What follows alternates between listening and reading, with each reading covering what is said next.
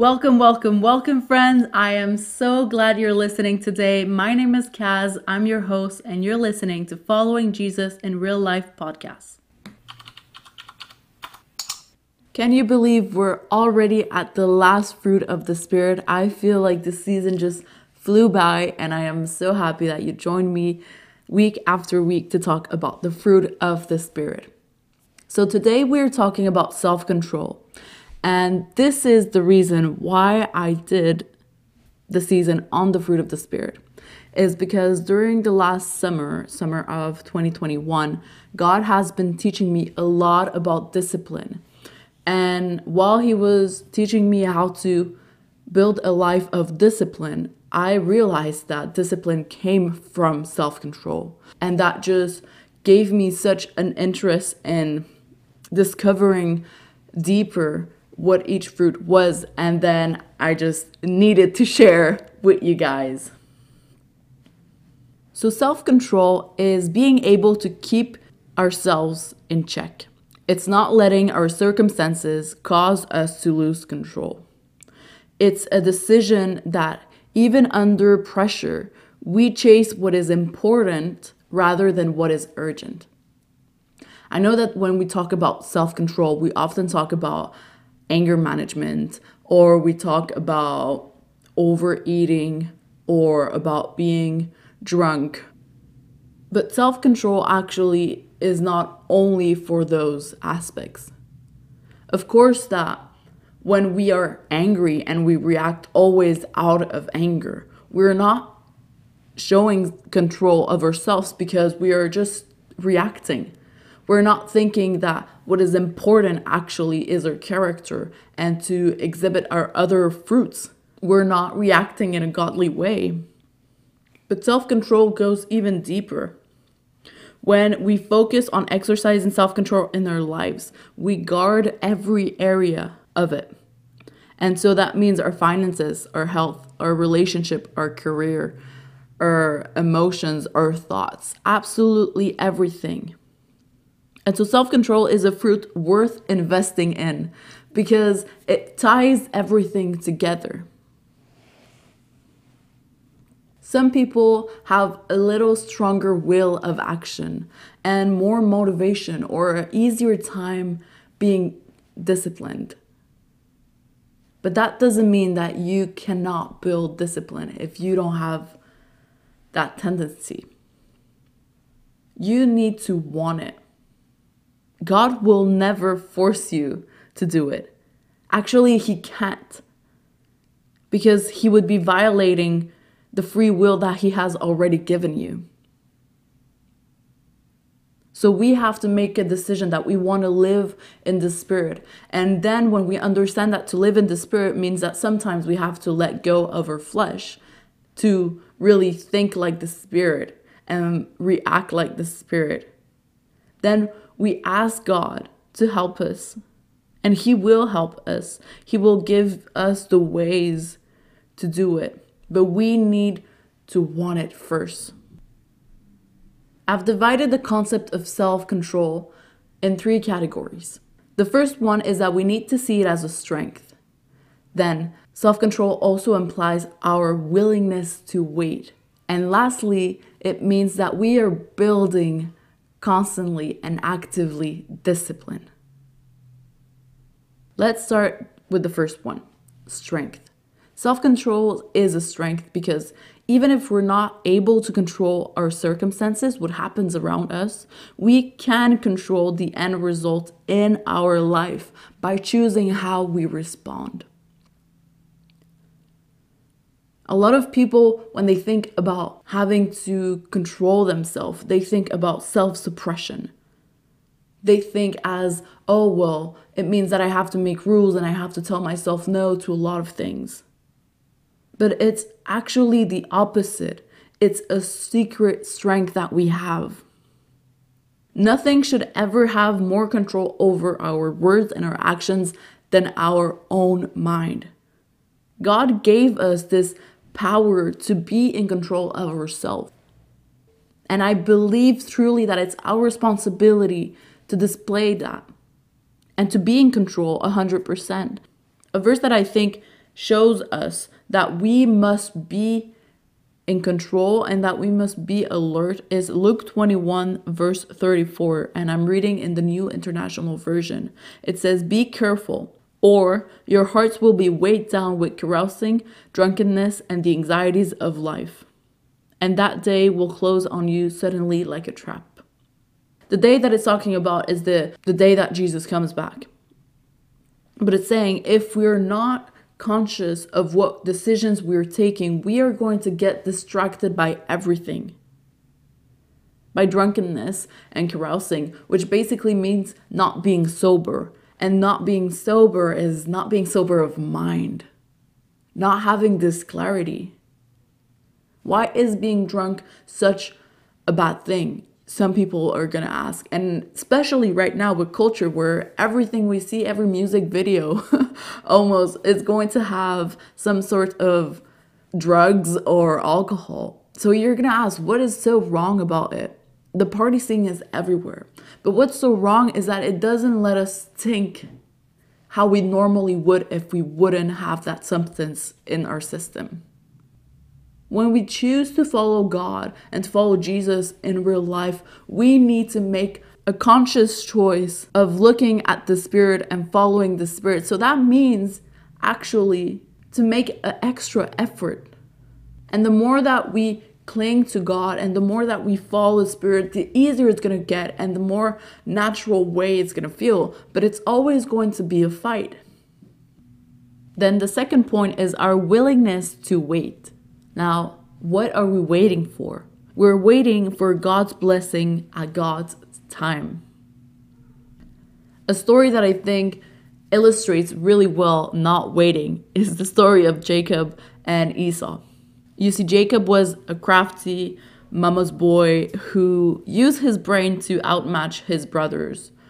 And Esau was an impulsive hunter who could kill the beast of the field but couldn't kill his own impatience. What did both brothers have in common? They were impulsive. They were not willing to wait for God's blessing at God's time. So, what did they do? They cut corners by sinning. The enemy likes to make us think that we need to sin in order to get what we want. But that's not true. The enemy offers us the right now pleasure that our flesh wants. He even offered it to Jesus. He tempted him in the desert, saying, You know, if you want this, if you want food, if you want to be worshiped, just worship me. But Jesus replied, Away from me, Satan, for it is written, Worship the Lord your God and serve him only. And this is from Matthew 4:10. So what did Jesus respond he responded with the truth of God. He leaned on the Spirit to fight the temptation. And so, if the enemy is going to tempt Jesus, how is he not going to tempt us? We need to be able and willing to wait for God. By our sinful nature, we want to sin, but we don't have to when we belong to Jesus. And that's the good news. I think that a powerful verse to remind ourselves when we want to sin is in Galatians 6 8. It says, Whoever sows to please their flesh, from the flesh will reap destruction. Whoever sows to please the Spirit, from the Spirit will reap eternal life. We need to know what we value more. Is it the right now pleasure? Is it what we think we want right now? What our flesh demands? Or is it to live a godly life? Self control will only grow in a life when we choose that we want to please God, that we want to live a life guided by His Spirit. And making that choice brings us to point number three discipline. Discipline is understanding what 1 Corinthians 6 12 says. I have the right to do anything, but not everything is beneficial. I have the right to do anything, but I will not be mastered by anything. It's choosing to keep ourselves in check every day in all the areas of our life.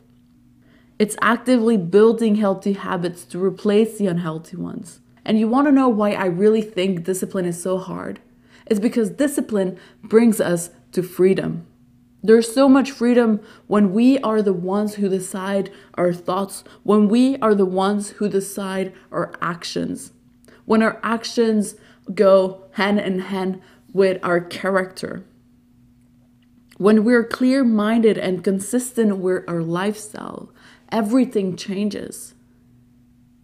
And we're doing those things not because we're forced to do them, but because we understand that that is what is good, that that is what is best.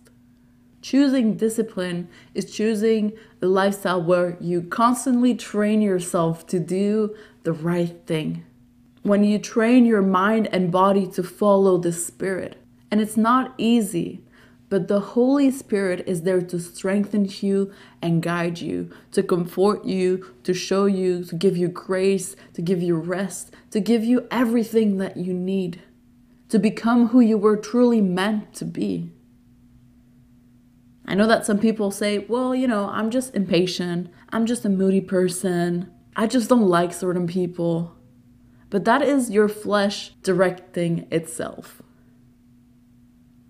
As we're coming to the end of this episode, we're coming to the end of this season, and I just want to say a word. I really hope that through all the episodes of the season, you learn that you can change because of the power of the Holy Spirit. I hope that you choose to live in the Spirit and to pray for growth in all the areas of your life. I think that it's critical that we live in the spirit because our lifestyles are a silent witness to all the people who sees us. If we really want to follow Jesus, we need to have a lifestyle that shows fruit. To show people what it means to have Christ in you, you need to have the fruit of the Spirit living in you and flowing through you. We need to be transformed to be more like Jesus because that's who we are meant to resemble. You're never too young to start understanding the Spirit, and you're never too old to be transformed by it. It just takes you to say yes. And it's not going to be perfect, and it's not going to be the easiest thing you do but it's going to be most likely the most rewarding thing and the most life giving experience.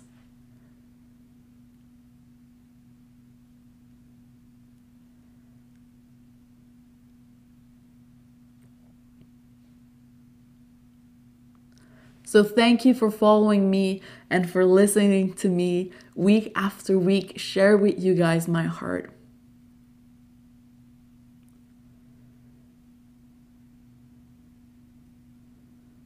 So I hope that this season brought you encouragement and inspiration to follow the Holy Spirit in your own journey.